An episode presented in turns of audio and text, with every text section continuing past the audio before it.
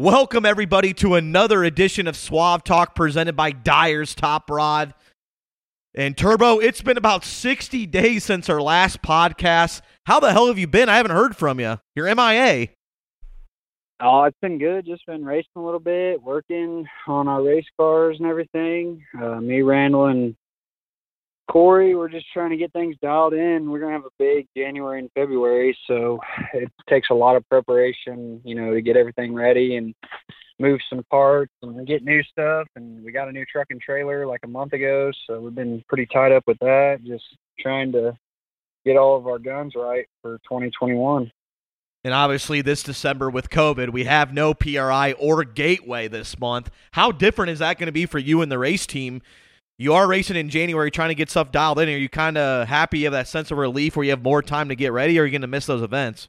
PRI, that kind of sucks because it's a lot of fun. Normally that's the Lucas banquet, so we have a really and just get to meet everybody that helps us out throughout the year and um you know go out downtown with you and the boys and uh it's always fun but um it's probably better better that we don't go for me because uh we can just stay focused and get everything 100%. You know, we don't have any. Uh, I think for Christmas I'm gonna go visit family, and then other than that, you know, everything is focused on our racing right now. So we should be, uh, you know, ready, ready to go uh, on uh, as far as getting to Arizona and being prepared to kick the year off. And no hot ice challenges. I'm devastated.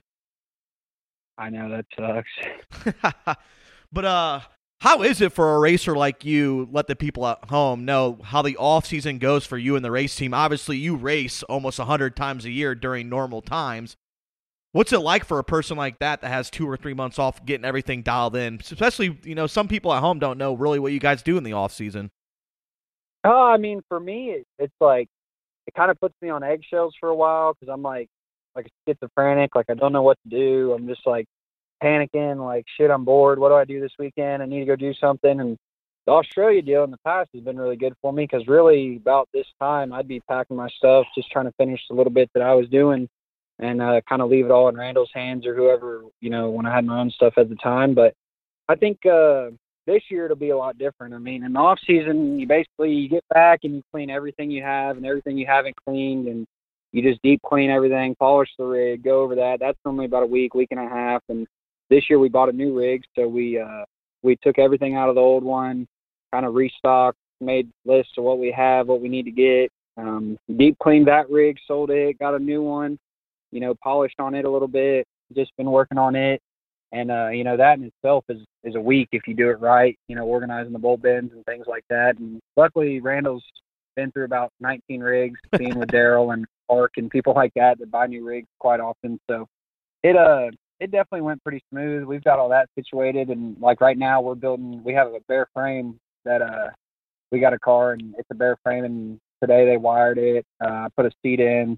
Um, just kind of getting pieces showing up that we can put on. We just got a. We actually just got about the last two hours. We've had four or five different freight trucks show up with stuff. So, you know, you do that. Um, beginning of last week, we put a body on the car that we finished the year out with. It was a brand new car. It's got probably seven nights on it and uh, I just rebodied it. So you just go through everything you got and freshen. And there's a lot of stuff in the trailer that, you know, it's like, man, this is really junk. We don't need it. So you got to kind of make the decision like, okay, I'm finally going to throw this away. Or, you know, we only got one starter. We need to have two or three probably. And you just take your time and try to be as organized as possible. And that's kind of what gets you through the rough times when you're in a hurry. You know, you crash a car or something. You only got two, or three days to get ready. You ain't got to worry about out of stuff in the trailer. So just uh, the main thing in the winter is lots of cleaning and organizing and uh, you know just trying to freshen your stuff up. If it's if it's old or questionable you sell it and uh, you know try to try to rebuild your arsenal is really all you're doing.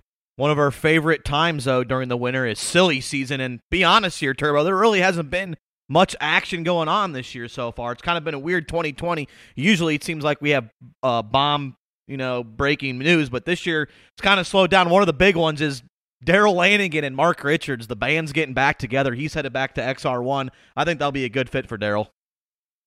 Yeah, that's funny. I mean, it's it's comical because you know Club Daryl started, and then they were enemies to the public eye, and you know now they're rekindling. So I mean, it'll be interesting. They're going to race each other week in and week out. So I think uh, there might be some tension in the future. Just you know, they're two hard competitors, and they both want to win, and you know that's never a good recipe. You can't race with your best buddies every weekend. So I don't know. It'll be interesting, but yeah, there's not much, nothing, nothing crazy that I've heard of that's happening really. I mean, everything kind of broke a little earlier as far as like Strickler, and then Madden got his own team again. So um, I don't know if that's a good thing or a bad thing. You know, maybe people are getting comfortable, and you know, the people that aren't are gonna, you know, go on a tear next year. But um, normally, when silly season happens, it makes people bust out, kind of like Overton when he got in the '76 car this year. He had a really, really good year because he had something to prove or whatever. So, um, yeah, it'll be interesting. You know, I'd I'd try to stay out of it. I like no silliness for Team Turbo. I like things to just kind of keep going smooth the way they are. So, um, you know, that's uh, some people like it. Some people they enjoy the change and you know trying to find the next best deal. So it's definitely uh, something that people definitely uh, keep an eye on. And you have Kyle Strickler, as you mentioned earlier, and Ricky Thornton Jr. Lucas Oil is already stacked enough as it is, and those two are at least going to try and play and running that series. There just does there isn't enough room for all you guys. It seems like. Yeah, I mean, they're always there's always a huge crowd at the beginning, and then they slowly kind of come and go. So I think uh, you know we've been fortunate that we have a really good team, and you know we're a top five points team every year, no doubt. And uh, you know that just gives us something to build on as far as trying to be the the points leader and the points champion. But you know it's tough. A lot of people have tried and tried to go on the road, and you know they just get about a couple months in or halfway through the year and finally throw in the towel. So I think those two will do really good though. They uh, are great drivers and you know they've gotten with good teams. So it's uh, you know you never know. You could think uh, the guy that's going to set the world on fire is going to you know take the whole year down, and about May, June, July, you know things start to turn. So it's uh, you know Lucas is a tough, tough deal. Outlaws is too. I mean it's it's really really hard to be there at the end of a whole year. So I think uh, you know it'll be challenging for those two guys, and you know they'll definitely have some success, but uh, there'll be headaches along the way for sure. Yeah, it's going to be interesting to see. Luckily, you're pretty damn good at Florida, so getting that early start is going to be key through the 2021 season. My favorite rumor of the whole thing so far was whether Jonathan Davenport was replacing Sheppy in the Blue One car. So I thought that was a pretty funny one that uh, JD was actually telling me at uh, Speed Week, or not Speed Week, Charlotte, that he got a call from his car owner saying, "Hey, you got something to tell me." So that was kind of the one of the funniest ones, and that Brandon Sheppard was just sick and tired driving for Mark. Yeah, I don't, I don't see that ever happening. I just think uh, Sheppy is the perfect fit for the whole situation. He's probably the most level-headed racer that I know. Never gets too high, never gets too low, and and doesn't let anyone know. So I don't know. I mean, it it would be interesting if they swapped or something like that happened, but uh, I think Mark's got a good he's got a good seat, and uh, he'd be he'd be crazy to let him go right now. One of the key things that popped out this past weekend was dirt racing at Charlotte. They're planning on doing a super late model race. I don't know how that's to affect your schedule, but a famous track like that, I think it's another opportunity for us dirt late models to get that national attention. I think it could be a pretty good deal. Is it at Bristol? yeah, Bristol. Bristol. What weekend? I do not know. I think it's like in April sometimes. Right now, as it stands, you guys are supposed to be racing at uh, Brownstown and uh, Atomic that weekend, I believe. Maybe it might be in March, actually. Is it an Outlaws race or UMP or what is it? No, they haven't said any sanction yet on it. Huh. Well, I don't know. Yeah, you never know. It's uh, I'd like to go, but maybe uh maybe it's in the best that we don't go. I don't really know. I but, guess we just have to see when we get closer. Yeah, you don't you probably don't remember them racing there in 2000 that Dale McDowell one. They had 178 cars for that event and they were going so fast. I looked it up. The fastest average time was 125 miles per hour in qualifying. It was it was pretty rad to see and that place was pretty packed for a dirt late model race. Yeah, that's that's quick. That's big. I don't know if I mean, I don't know. I've never raced on it. You think some big tracks would suck, and then some are really good, so it's hard to say. But no, that's definitely a, there's a speed factor there, so we might have to brace our stuff up a little bit more. Of course, our favorite segment that we do every single time before the interview is Berkey of the Week. Turbo, I let you go first every time. What's yours, bud? Mine's going to be Smokey. He's back in his own team. He's hot. Like when Smokey wins, he gets on hot streaks, and I think he kind of showed that at Bulls Gap, passing Scott, Strickler, and all them guys, and really just kind of dominate the end of that race there. McIntosh got close to the end, but uh, you know I think he had a lot left in the tank. So Madden's uh, he's been on kill the last month. You know, I bet he definitely doesn't want this off season. But uh, you know, he lives down by the Dryden series, so he can he can pretty much race all winter, I would imagine, and I'm sure he will. So I'd say Chris Madden's still got a you know a couple wins left this year. As many as many weekends as there is till the year's over, I think he uh, definitely has the best chance to score a win every weekend uh, leading up to the new year. And one funny thing with that is 2019 he had so much success there in that Bloomquist car, and everybody thought, you know what, maybe this is the year that Chris Madden becomes driver of the year, and no bones about it. He kind of had a down year all the way up until here the final month. So to see him bounce back, I think he's gonna ha- he's gonna be very confident going into 2021.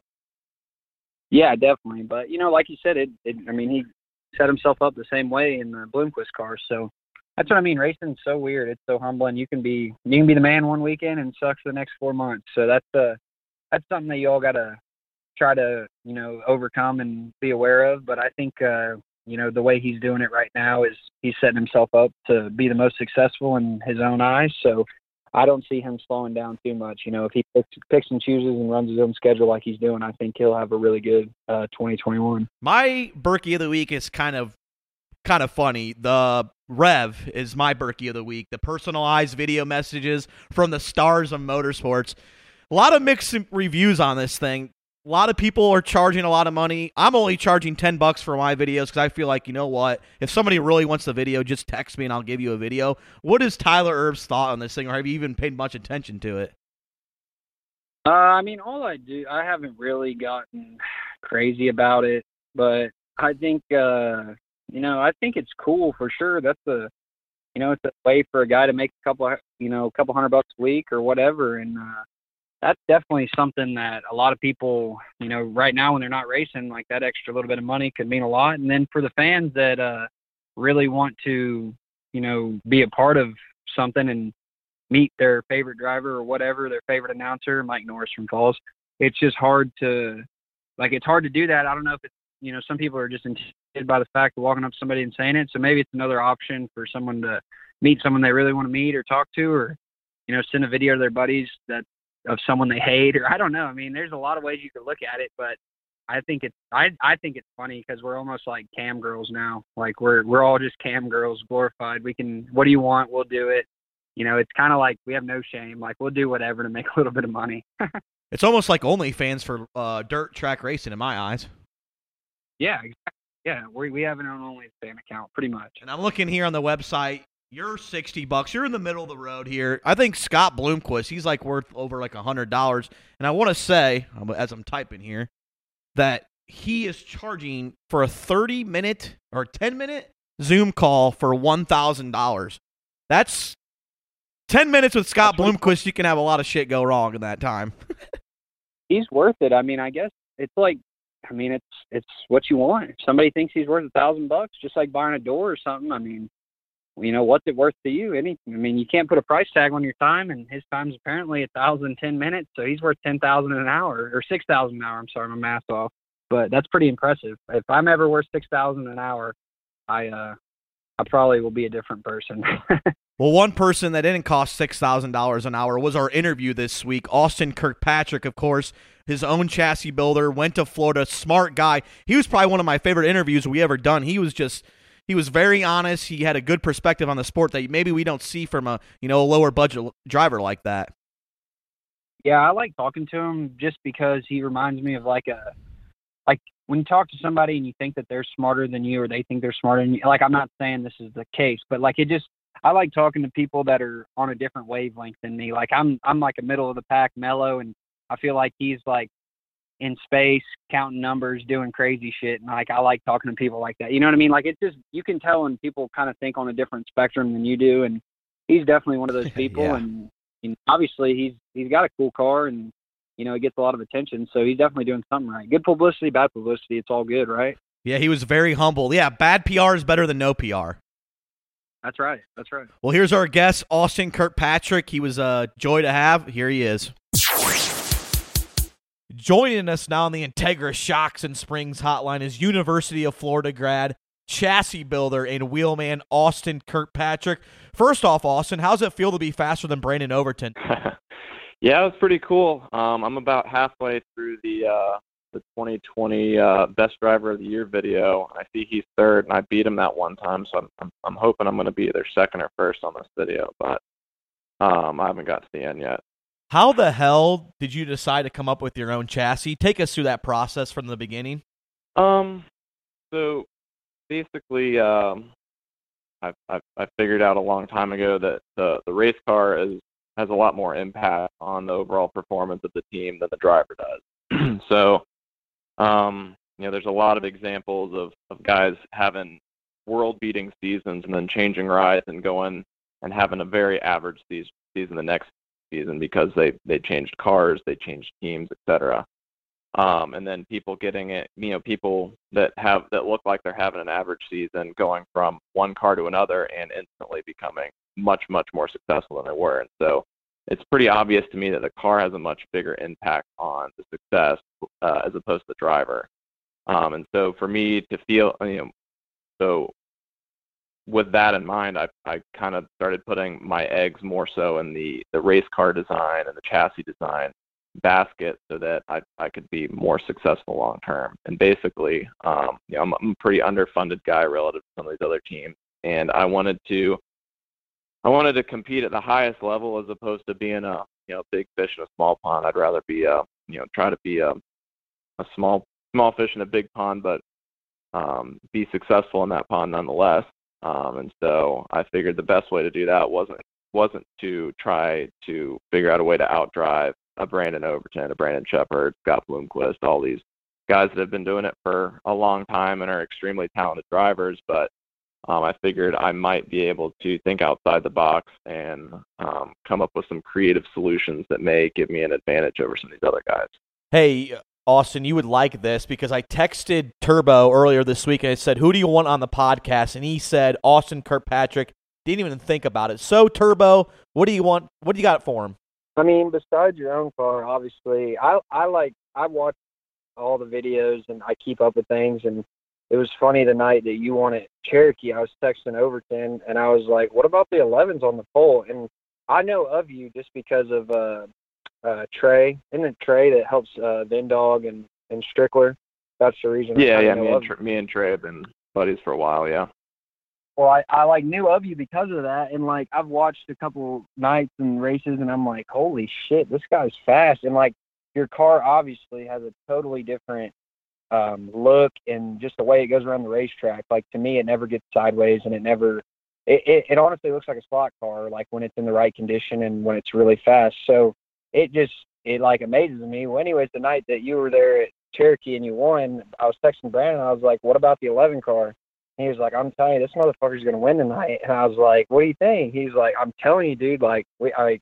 He was like, "I don't know. Like, I feel like I'm pretty good, but I just, I don't know." And uh, sure enough, I watched the video and like you stroked him. So like the whole next week, I kept calling him and messing with him, and I looked at all the pictures of your cars on uh on Dirt on Dirt and stuff, and like it just kind of blows my mind that that your car goes around the racetrack the way it does because it, it doesn't look like any other race car. So what I'm getting at is what I mean, you said the car is the main thing and that's the what you're putting your eggs into. So what do you think the dynamics of your car makes it better or worse or what is the strong point that that you're looking for that you think another car you know that that we just have to make up for as a driver like what are you focusing on to make your car better well um you know, obviously there's there's a lot of things, and I'm I'm not going to get into too much detail on all of the things that I'm doing differently. But I mean, um, basically the the whole idea from the start was, you know, I'm gonna I'm gonna start with a blank sheet of paper. I'm gonna start with a blank computer screen, and I'm gonna, you know, I'm just gonna build this car like I think it should be built. And if it doesn't make sense to me, it's not going on the car.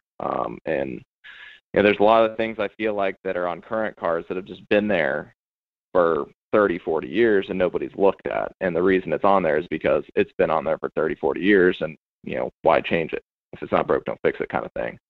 Um, so in doing that, um, there's a lot of things that I've done that I've kind of tweaked around. And, you know, I'm not, I'm not even saying that I'm 100% correct on everything that I've done. I mean, that's, if, if I was, I'd be winning every race instead of just one race. Um, I think there's definitely conditions where uh, my car seems to be better than others, and there's definitely conditions that um, it seems that other cars are better than mine. Um, I mean, you, you can't take anything away from from Brandon Overton on that one night. He won three World Outlaw races in a row, and then he he doesn't doesn't beat me, and then he goes on and everything every race since then he's outrun me at. So um, there, I think um, some of the things I did on my car I still have to work on. Um, I, I, I built it kind of the, the whole the whole purpose for build for building the car to begin with was um, I wanted to win the World 100. So um, I went to that race in 2017 and sat in the grandstands and was just enamored by the atmosphere, the energy, um, and just how cool of a race that was. And I'm like, man, I want to come, I, I want to come win this race. And that was kind of the inspiration behind the car to begin with. So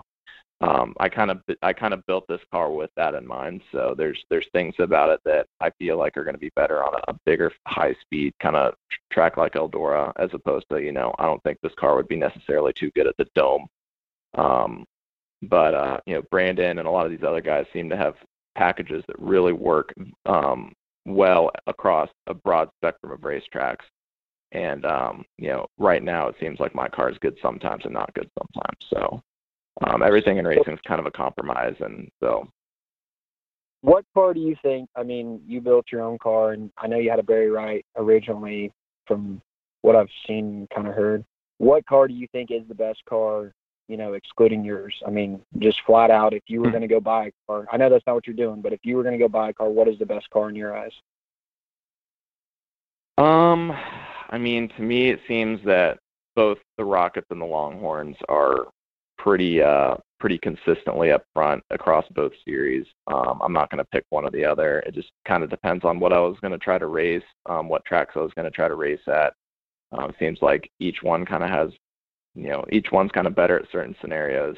Um, and it, it, you know, if it was up to me and I was just gonna just buy a car and go race, um, it would it would it would basically be a decision that I would make based on who I felt like I could get the most customer support from and who I felt like at the time had the best package going. Fair enough. Fair enough. So if there was 10 AK AK Model Ts out there, five on each series, do you think that they could win the championship? Um, I mean, it depends on who was driving them. Um, but I Over think they would be. Uh, I mean, just take your top. You can pick five guys. You can give Jimmy one, Overton, Sheppard, Chase, whoever. I mean, and Turbo. If you feel like if you yeah, put, yeah, if you put I'd really like the hope though. yeah, yeah, yeah. I'd really like I'd really like the hope so if you put those guys in it. Um, I you know I think they'd be have as good a shot as anybody. Um, I think you know it's it's good enough. I mean, it's not ever terrible, but when when the conditions favor it, I feel like it it's got some definite advantages over other cars. So I would like to think that if you put you know put some of these really high level guys in there that they'd be able to win a championship in it. Well, yeah, I was at Charlotte this year, and obviously you were fast in qualifying in the heat races, and you had that bad luck there on the second night where you didn't make the start time or whatever. I'm not sure exactly what happened, but yeah. people are constantly talking about your car and how it looks, and even Turbo mentioned it kind of looks like a slot car. How nervous do you get when you go through tech, or you're just like, you know what, this thing's legal? Well, it's kind of been surprising to me exactly how much attention it's gotten just from winning one Carolina Clash race and winning a heat race at Charlotte. I mean, in the grand scheme of things, it's you know that's a pretty uh pretty small list of accomplishments. But um, going through tech hasn't I I don't really get too nervous about because um, I've made a pretty pretty strong point to make sure that this thing is more within the rules than other cars um, there's lots of rules that are currently in the rule book that aren't enforced, that cars aren't legal by, that my car is legal by. Um, just because I know how different it is, um, I didn't want to give any of the officials any freebies to say, oh, okay, well, yeah, this is this technically is in the gray area, this technically isn't in the rules, but you did this, so we're still going to throw you out. And obviously, I don't have enough experience or clout or you know reputation in any of these series to have you know any political pull. So it'd be pretty easy for one of these series just to say, get out of here, you're causing too much of a ruckus. There's been a topic of discussion here the last few years, and you kind of mentioned it earlier to Turbo when he asked his question, is that what percentage is it driver and what percentage is it is it of race car, do you believe? Um, if I had to put a number on it, I'd say 70-30. Um, I don't think that um, having the best driver in the world in a bad car is going to make or break, or is going to allow you to win races. Like if you put Brandon Overton in a complete piece of junk, he's not going to go win. Um, but if you put one of the worst drivers in the best car, he's still going to run halfway decent as long as he doesn't tear anything up. So I, if I had to put a number on, I'd say 70-30. Um, nah, I'd probably say 60-40 on dirt, and then maybe closer to like 25-75 on like a pavement late model or something. So is this a false statement then? When I say, for example, Tyler Erb's a wheel man, that's not true then because it's mostly the race car. I mean, you can still be a wheelman and have a good race car. I mean, that's what kind of separates the the top top teams from the middle tier teams. Is you know, not only do they have the best, not only do they have the best equipment, but they also have some of the best drivers. So when you get to the really really top levels, um, everything counts. It's not you know, it's not all. You know, there's like I said, I still think there's 30 to 40 percent of it's driver. Um, and so if you are only bringing 20% of that equation to the table with as, as far as driving, you're going to be, you know, at a massive disadvantage. So. All right, Turbo, you go. Okay, so next year, 2021, you said something about your car may not be legal depending on on the rules if they change them. I mean, what is your goals realistically? Obviously, everyone wants to win certain races, but you know, I think at Charlotte that was well, I think okay, this is a personal opinion, but at Cherokee at the Outlaw race, that was supposed to be like your coming out party, like you beat Brandon at the Clash race, and it's basically the same cars that show up. And like, I don't know if it was a lot of pressure or whatever, but like in qualifying, you made one really good lap and kind of messed it up in the second lap, got botched. But like, what is your goals? I mean, obviously people know who you are and they pay attention just because your car is so much different and everything else. And I mean, I like it. I I posted that picture under your left rear someone had that I was trying to sell tires and like no one even wanted to buy tires. They just want to talk about your car. So like obviously mm-hmm. you got everyone's attention. So what is your goals for 2021? I mean, do you want to win five races, ten races, a Lucas race? You know, do this, do that, go to Eldora finally, and you know make something happen. Like, what is your goals for next year?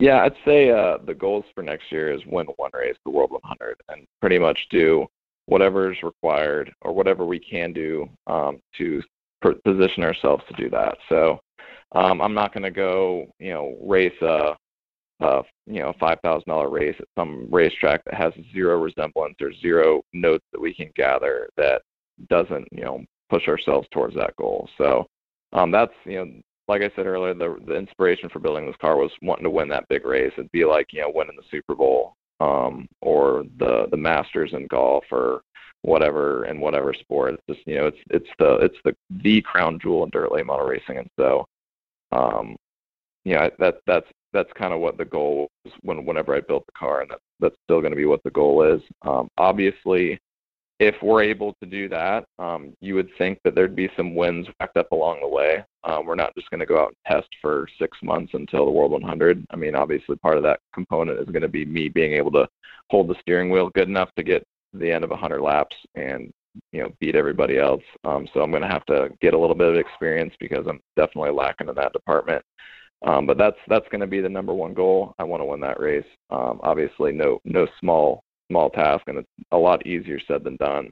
Um, but you know, got to shoot for the stars, and hopefully, uh, you know, have some things go your way and work hard, and maybe it'll happen. So, I talked to Ben Shelton before this interview. I'm like, hey, is there anything you want to ask Austin Kirkpatrick? And he said, ask him if he likes to stir the pot a little bit. And after that comment of you saying, you know what, my big goal this year of 2021 is to win the World 100.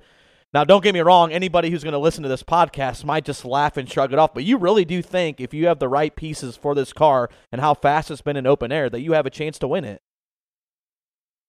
Um, I mean, um, I would hope so. I mean, it's uh, you know somebody's got to win, and um, you know we've from from the last probably two and a half, three years is that's been pretty much the the primary goal, and we've been working as hard as we can, trying to you know build, you know, figure this thing out, build as much speed as we can into it, and um, you know, it's been it's been a really fun experience so far. A lot of people, um, you know, I've, I've kind of gotten to see some of the sides of the sport that I was never really exposed to, um, like how how great some of the dirt racing fans are. And after winning that race at Cherokee, I got to see you know an outpouring of support for what I was doing, and that was was really humbling for me because to me it was just you know cool. I won a Carolina Clash race, but like Turbo was saying earlier, how many people pay attention because the car is so different, and it seems just kind of like there's a little bit of a lack of what I'm trying to do as far as you know build your own car and go do it the way I'm doing it. Um, and so to see the outpouring of support's been really cool. And I've gotten a lot of calls and a lot of texts from people that I really look up to, and that that part's been really cool as well. And you know, getting to do stuff like this, be on your guys' podcast, and you know, it's it's been really cool for me, and I'm appreciative of, of of all the support that I've gotten for what I'm trying to do, and I just hope that I can you know keep doing it, keep uh, you know making people proud, and and you know hopefully uh, making the sport a little bit better place. That's what I was going to ask you. Next question is, who do you look up to in dirt late model racing? Who is some of the guys you admire in this sport?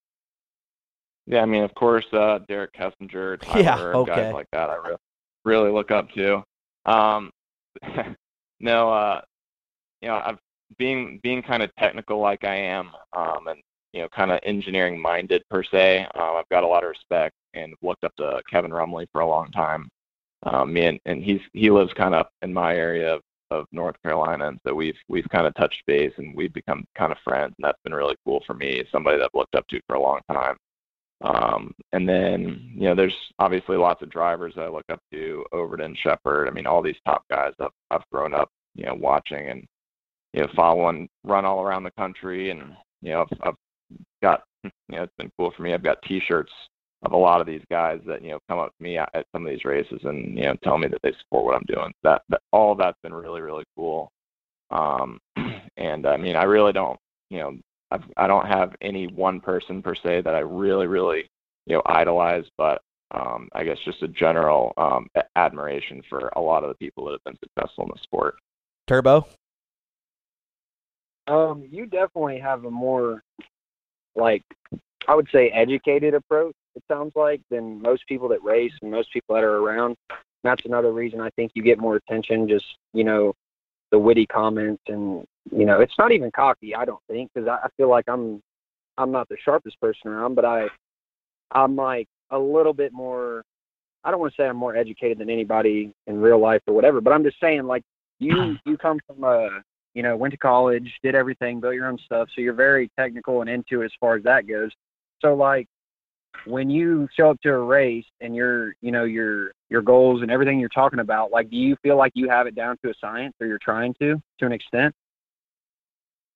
Um yeah i mean i'd like to think so. I mean whenever we get to the racetrack it's just like everybody else. It's just a complete cluster and we're you know shit's breaking left and right and we're thrashing to get everything together to go on the racetrack it's not definitely not as uh fine-tuned of a uh, racing program as I'd like. Um, I mean, I tell people that we're pretty much a street stock team that's trying to run, you know, win World Outlaw and Lucas races. Um, but luckily for me, uh, metal tubing isn't that expensive, and uh, YouTube's free and the internet's free. Um, it's kind of uh, one of the misconceptions is that I'm I'm an engineer. It's actually not even true. I I went to UF and tried to be an engineer, and and ended up switching over to business school because I, I wasn't able to manage the engineering course load and race at the same time. Um, and so most of my my learning and education, if you want to say it that way, has been just you know kind of uh, being inquisitive and looking up looking up things on the internet, looking up YouTube videos, um, reading different vehicle dynamics books, reading uh, you know aerodynamic books. I mean, there's there's plenty of material, and for about 50 bucks, you could you could learn as or you could have access to as much material as I have. I think it's just kind of a, a mentality thing. Um, a lot of people have kind of gotten into the mentality the last probably decade or two that you know there's um, the only way to go fast is just to buy your speed, um, and that that was never really an option for me. And so I kind of had to you know look at other ways of trying to you know increase my performance abilities and so you know to me it seemed pretty logical just to try to educate and learn what I could about the vehicle side of, of things and do what I could to give myself an advantage there to hopefully set myself up for some success. Hell yeah. Okay, my last question. Who has the best car and not the 30% to drive it in your mind? Say that so again. Who has, who has the best 70% race car or 60 and not the 40% to drive it in your eyes. This is going to hurt somebody's feelings, so that's why I like that. oh, asking. man, that's that's putting me on the spot. Cold blooded. Just say turbo. You can say that. no, he's pretty good. Um, uh, that's tough. It don't even have to be that they don't have it, but like like who do you think has the best car? Like, okay, I'll tell you the one person I think has probably one of the top five race cars every night. I mean, this is a personal opinion. Like, I honestly think Ricky Weiss's car is one of the fastest cars every night, and I think he doesn't. No, and it's not bad. Like he's not going to tear his car up. He's never going to take a chance, and he's going to win races, and he's super fast.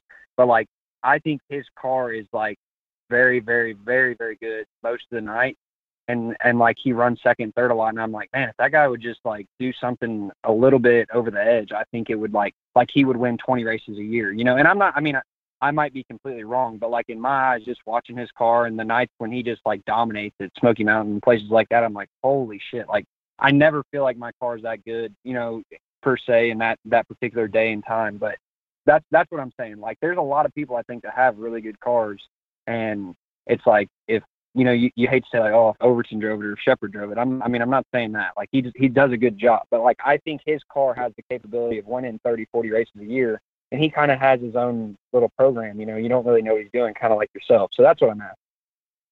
Well, I, I I've got a pretty easy answer to this one, and it's a little bit cocky and it's a little bit self-deprecating at the same time. I think the answer to that one's me. I think I've probably got the best car and uh, probably have the uh, leaving the most on the table on the 40% driver side of it. I mean, I've only raced probably um, probably 15 times, less than 15 times in the last three or four years. So um, there's no way that I could possibly be up to snuff in the seat. Um, but I think that the car that I've got's making up for a lot of it, and hopefully I can kind of just build on that experience a little bit, get a little bit better there, so that I'm not much not much of a liability anymore. Hell yeah.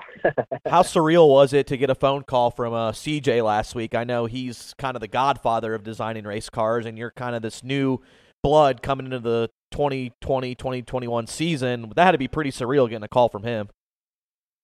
Oh yeah, it was really cool. I mean, I get this this call, this caller ID from Indiana, and I'm like, I have probably some spam. And then some some old guy answers and said, Hey, Austin, this is CJ Rayburn. And I'm like, Are you kidding me?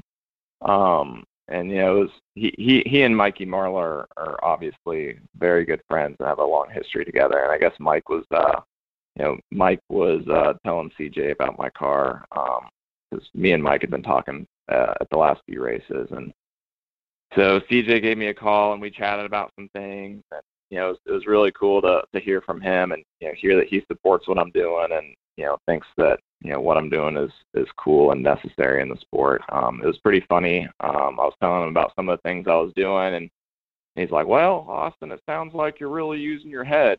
Um, what are uh, what are you what are you doing on the right rear?" I'm like, "Oh, well, I'm pretty standard on the right rear. I got a got a four link on the right rear with the you know spring and shock in front, like like everybody else." He's like, "Well, you didn't use your head that much then."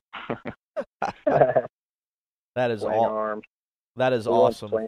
And I feel like you're making this last ditch effort. You're like one of the last nomads that are trying to catch up with using t- their brain and using their own technology. Because in this sport, I think more and more it's all about the money for the most part to get the best top of the line equipment. Do you feel that pressure maybe a little bit that you're kind of like this last hurrah, last you know ditch effort to do something with a smaller budget? Um, I don't know if pressure is necessarily the right word. I do I do get a little bit of inspiration from that for sure. Um, I mean, kind of a, a secondary goal of this whole thing was to show people like, hey, it's this we don't have these things figured out. Um, it, there's not an insurmountable um, technology or engineering or financial gap that you know that exists between the top teams and the lower teams. Um, if I can go out and show people like, hey, I can go out here and win World of Outlaw or Lucas or whatever races with a car that I literally built in my garage. I ordered tubes from Stock Car Steel here in Mooresville and you know built a race car in my my shop with 10 year old shocks and cheap Wilwood brakes and went out there and, and won races with it, then to me that shows people like, hey, like maybe I can do it too. And I think there's a lot of people that are kind of sitting on the sidelines right now that are discouraged, thinking that if they don't have two full time engineers, a pull down rig, 16 spring smashers in their trailer, every shock brand known to man also in the trailer, that they don't stand a snowball's chance at hell of competing. And so that to me has been, you know, something that I've kind of wanted to help disprove to, to help, you know, make the sport a little bit better and get uh, more people involved because I think you know that's something that's definitely necessary. And I'm going to ask Turbo this. You hear that? You hear that answer? What's your response? Because you're more perceived as a higher budget team. It may not be the case, but you got the spring smashers. You're doing all this stuff. You're buying a whole bunch of tires. What's like your response to that? Saying, you know what? Maybe we kind of need to reassess our situation a little bit. Yeah, I mean, I definitely agree with what he's saying. I'm not. I'm not saying that I'm, you know, Sheppy or Overton level Jimmy at this point in time, but I feel like you know, I've been racing since I was 15, 16. You know, from my own personal view, like, I mean, my mom and dad, they couldn't tell you the first thing about a late model. And I catch a lot of flack for people saying, oh, your mom and dad did this and that and blah, blah, fucking blah. Like, I hate hearing that because at the end of the Mhm. day, if your parents are successful at a fucking tire shop, you know, that's what they know how to do. That's what they do. And like the, the small success that I've had racing is, you know, I mean, I don't want to take all the, you know, take all the, yeah, I guess what would that be? Take all the recognition for it. But when I drove the 91 car, I mean, I had Colby who, I mean, he has a Black Widow spider tattoo on his leg. and I had, you know, just here hit and miss crew guys. Like a lot of that stuff is just knowledge that you learn from being around people and trial and error and, you know, doing basically what Austin's doing. So it's not, it's not all about the money. I mean, you can get, I mean, I think a perfect example is I've heard this from a lot, a lot of people. Like Don O'Neal shows up with a suitcase, gets in it and drives it, and you know he just tells you what he thinks, tight or loose, fix it. And you know I think there's a lot of racers that have had success doing that. Um, you know John Blankenships, people like that. But the people that separate themselves, the Overtons, Jimmys, you know Sheppy, they're they're very smart too, and they've trialed and erred and you know tested and done everything you need to do whether their budget was a hundred thousand or five hundred thousand, you know. So it's it's not all about the money. It it really isn't. It's it's really about who is dedicated and who wants to work. And you know, if a guy doesn't think that he can go race Lucas because he doesn't drive for somebody, I mean that's that's not true at all. I mean, I did it for two years and didn't have the first bit of sponsorship, and my parents definitely did give me everything I needed to go race. But it's not like I had seven motors and it wasn't like walking into the Rocket One shop. I mean, I had two cars, two motors, and you know, I just made smart decisions. And it's you know that's that's why I enjoy watching what Austin does because it's not even that he's winning every race or whatever, but it's like he is fast. And when you can log on and say, "Who the fuck is this guy that just won tonight?" That's when it's like, okay, that's cool. And then like me, I read into it and I try to find out as much as I can about that person because obviously they're they're taking a different approach and those are the people in in any kind of industry that'll be the most successful. So, I mean, if if it if you think that it's about the budget, then you're you are totally wrong in my mind. I mean, obviously it's not a broke broke man sport, but you have to you have to you know sit in your shop and look at a body for two hours and say, man, I wonder if we move this if that's better, and you know try to do your research. Or, I mean, my favorite thing to do is screenshot cars, the 11, the 76, whatever, and just mimic it. I mean, monkey see, monkey do. Sometimes, like he said, for 30 years, people haven't changed stuff because that's just the way it is. So, if you know, the Owen John Ownbey, I think's his name, he races in like voids and stuff. Like, if you ever look at his car, like it's wild looking, the body and things like that. So, um, you know, you have to pay attention to other things. It's it's more about the people that are in place. You can have all the money in the world and never hit a lick just because, you know, you don't you don't get it. You know, so I think. uh I think that the budget, what he's saying is true, and um, you know that kind of shows because there's a lot of people with a lot of money and a lot of racers in time that have spent a lot of money that you know have never never sit on the stage anywhere. So I think uh, everything that he's saying is uh, 100% true. All right, we got two more quick hitters here. Austin, I know you said you wanted to go race at Eldora. Is there any other track that it's on your bucket list?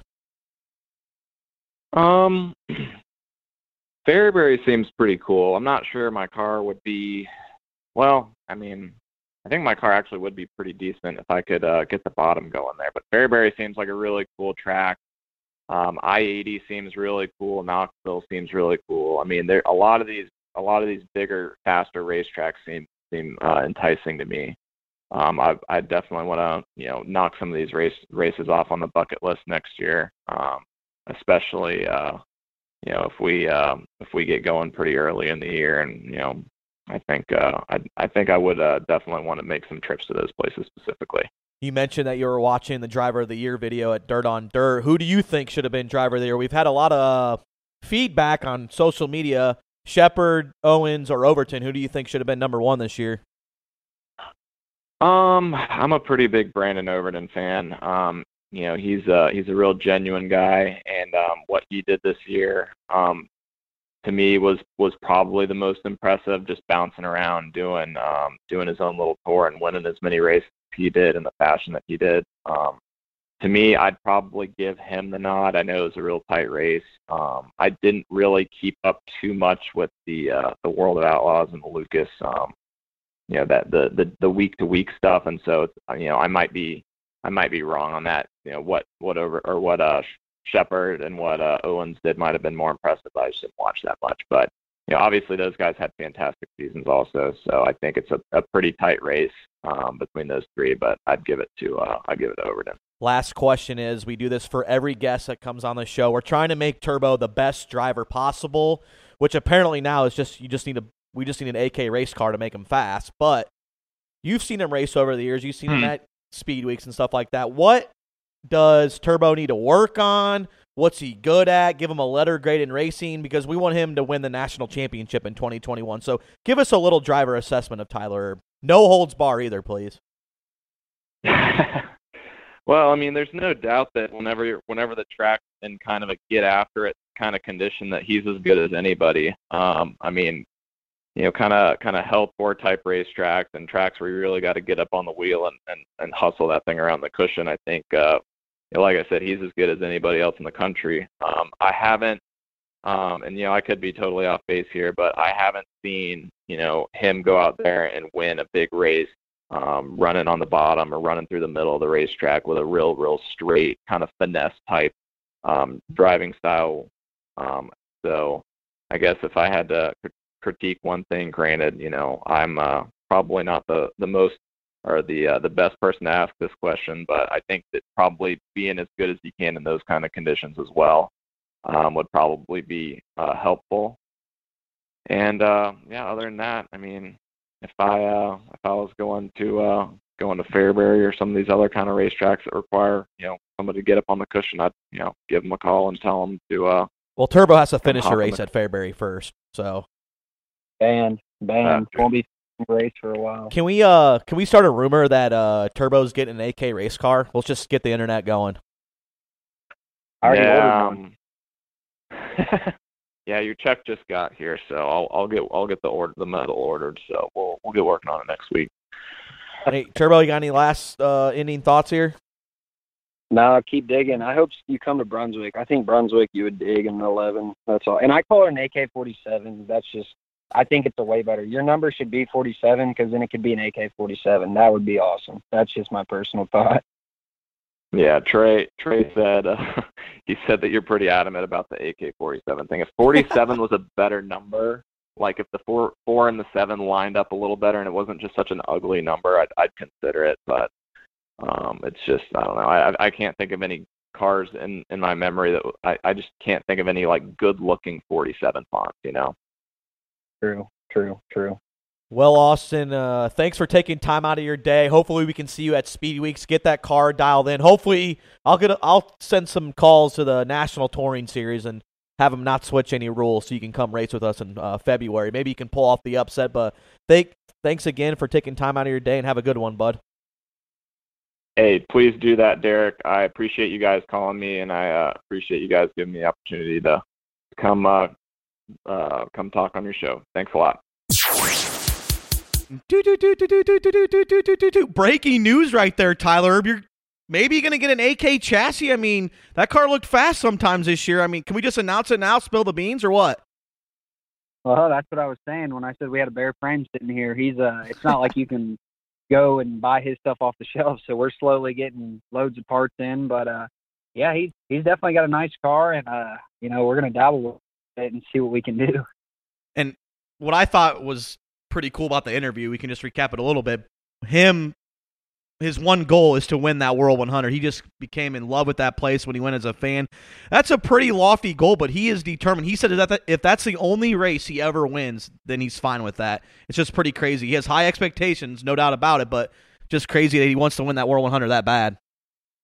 Yeah, that's a bold statement, Cotton. Bold statement. But yeah, I mean, it, hey, if you don't dream and you don't have goals, you're never going to achieve them. So he's obviously aiming pretty high, and uh, you know, there's nothing wrong with that. A guy that you know just says, "Oh, I just want to show up to Eldora," is never going to win. So it's uh, you know, it's cool that he's dreaming like that, and you know, anything is possible. It's definitely something that we see week in and week out with the the cars and the luck that goes into it and everything that's part of it. So um, I definitely wouldn't take him off the table. He would be a he'd definitely be a sleeper pick, but someone that you know it wouldn't shock me if it were to ever happen.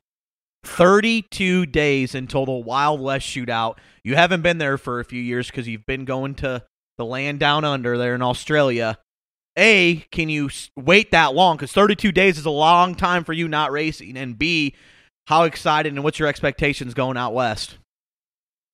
Yeah, I, I think I'll make it. We got quite a bit of stuff to do here, and you know we'll kill a week for Christmas. We'll go do something else. So really, we got about you know 22, 23 days. So um, yeah, I'll make it time wise. Um, our, our expectations are obviously to go out there and win. That's that's the goal. Uh, Squirrel won three and Shep won three last year, and um, I've watched all the videos night in and night out, and I think uh, you know it's very possible. And a lot of the cars that were there in the past, Chase, uh, Ricky Weiss, Shep, Cade Dillard, guys like that aren't going to be there this year. So it'll definitely be a little bit different crowd, I think. But I feel like the car count will probably still be the same, and you might get some more sleepers that you never really expected. Uh, I seen where Gordy was going yesterday on Facebook, and I was like, wow, I didn't know that. But um, I mean, we want to go out there and win, and uh, you know, it's just a great way to kick off our season. I like, I, I always seem to run very well when we first kick off. I don't know if it's because I get rid of all my bad habits, or I just,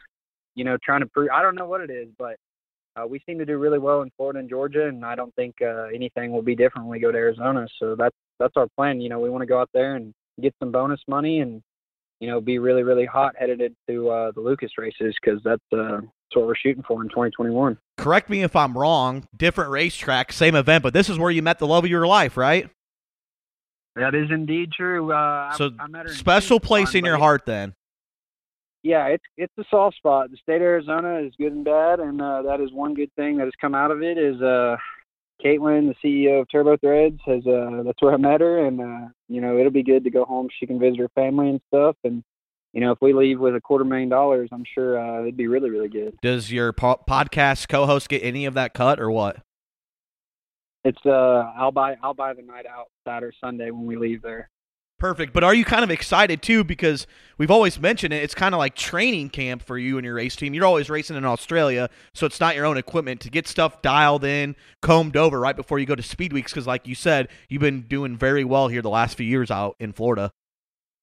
Yeah, I don't know. I think uh, the Australia deal is definitely really good for me because I can go race, uh, no pressure and things like that. But it does kind of it's a different car, and I mean it's all the same stuff, but it is a little bit different when you get back home. So I think uh, you know they have a practice night before we get going, and then we'll probably test one day up there, you know, midway through the week. So I feel like um, definitely by the Wednesday show, uh, we'll be you know 120 percent. I I mean I expect to be 100 percent by the first Saturday show. So I'm uh yeah, I'm super super excited and you know, I'll have a full crew, uh, you know, Randall and Corey, they've been working hard and we'll have, you know, all of our guns be loaded. I think uh my mom and dad and a lot of friends and people from back home are coming, so it'll be it'll be a good week, week and a half, and uh, I'm I'm definitely looking forward to it. We had drivers of the year. Brandon Sheppard won it again.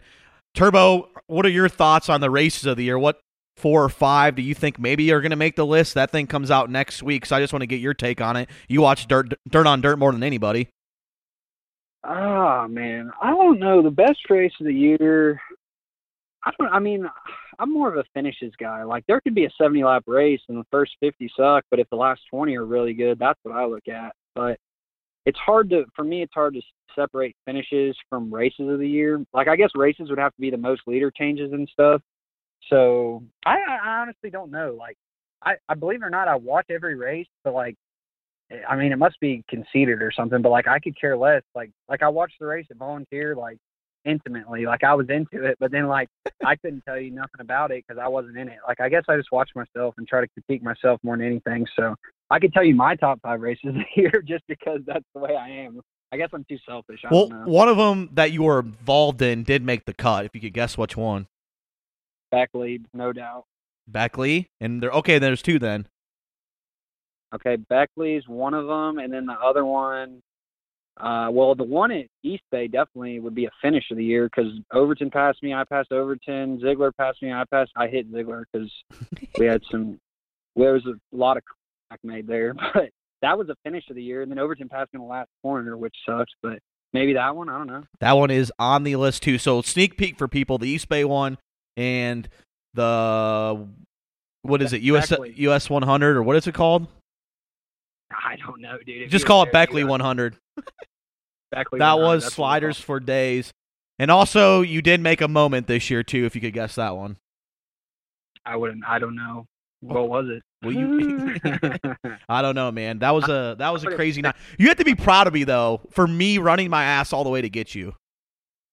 Yeah, no, you did. You definitely uh you got the interview of the year. You were like, meet me down the road. I was like, fuck this place. I'm getting out of here. Blah blah blah. And then you met me at the stop sign. And then like the best part about the whole deal is like 30 minutes later, my buddy Kyle was like, "I don't. I'm telling you, like they're calling the cops and shit. Like you got to come back." I was like, "Listen, dude, I'm not coming back. Like I've been to jail at a racetrack before. I know how it works. Like." The best thing you can do in this situation is head to Ohio. Until the cops show up there, I'm not going to jail tonight for something silly. And I uh, yeah. happened. And I want to s- say, like, during that interview, Bobby Pierce had like a million people behind his pits. There was like seven or eight Tyler Erb fans on the road after the interview going crazy after you got done with us. That was pretty funny, too. Something that a lot of people didn't see. Yeah, yeah. I mean, it was.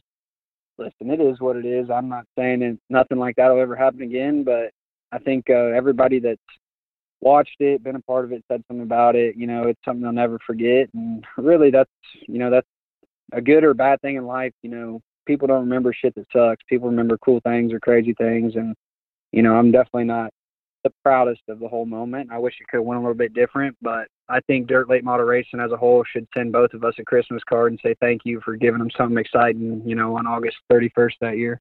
Yes, exactly. And um, there's like, do I need to start making shirts that say free turbo? There's no way. You're, are you really going to be suspended for a year?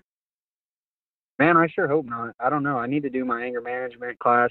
Um, Do you want me to take it for I you? mean, yeah, yeah, if you would. I don't know. I'll probably do it over Christmas just because I'll have six days sitting there. But I would hope not, especially if they're having two dreams and worlds. But um, I don't think uh, I don't think anyone's ever had a sentence, uh, you know, cut short with the WRG. So I don't know, man. Maybe that's what I'll get for Christmas this year. That would be really awesome if they would, you know, let me off the hook. Um, I missed a lot of races at the end of the year that I would have liked to go to, and you know, I'm a I'm a changed man, and I don't uh, I don't condone any of that. So I really hope that they take that into consideration, and I can be there sooner than later. All right, Suave's to do list this Christmas season. Write a letter to Santa saying free turbo and get it trending on Twitter and beg them for letting you coming back because we need to win a World 100. This team, me and you, we got to win. Well, I guess the world you'll be able to race. Yeah, I think the world is the cutoff before the world. I should be good, but I mean, there's a lot of good races. PDC, Cedar Lake, obviously, and then uh, you know, the Dream. If they have two dreams, that would be that'd be really cool to be a part of that. But hey, you know, you never know, and uh, you know, we're gonna keep digging with or without, and uh, you know, you just find out in time, I guess. You're the man, Turbo. Thanks for everything. Have a good holiday. We will see you in 30 days. I'm not sure if we'll be able to get another Suave Talk podcast in, but then when we go to Florida, we'll have the full on gear there. We can get a bunch of interviews stocked up. Can't wait, man. That's right. See you. Thanks, man.